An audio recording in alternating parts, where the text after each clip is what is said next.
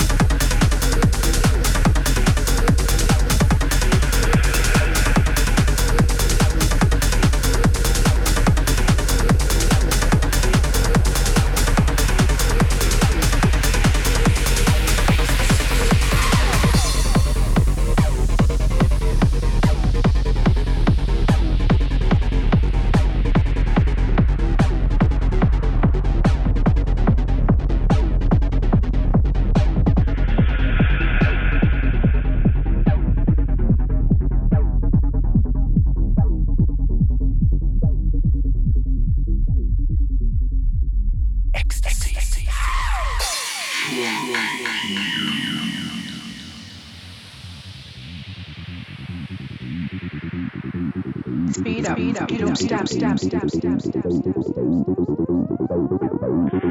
You don't stop, stop, stop, stop, stop, stop.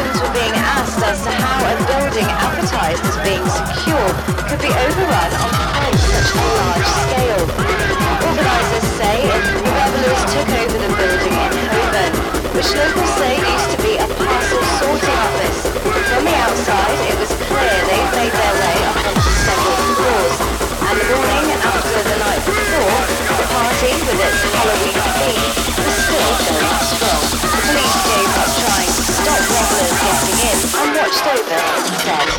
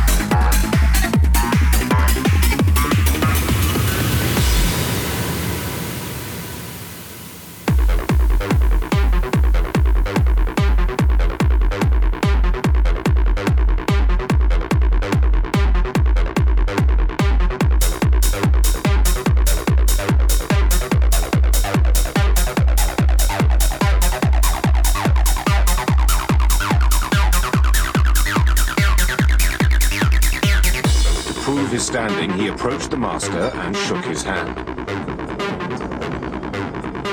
Each of the three levels of skill, apprentice, journeyman, and master, had its own secret grip. The Freemasons' secret society later adopted the stonemasons' handshakes as its own. A 19th century book claimed to reveal the secret handshakes. The grip of the entered apprentice is made by pressing the thumb against the top of the first knuckle joint of the fellow mason. The pass grip of the fellow craft is taken as in an ordinary handshake, and the mason presses the top of his thumb against the space between the first and second knuckle joints. The real grip of the master. Mason firmly grasps the right hand of a fellow mason. The thumbs of both hands are interlaced. This grip is also called the strong grip or the lion's paw.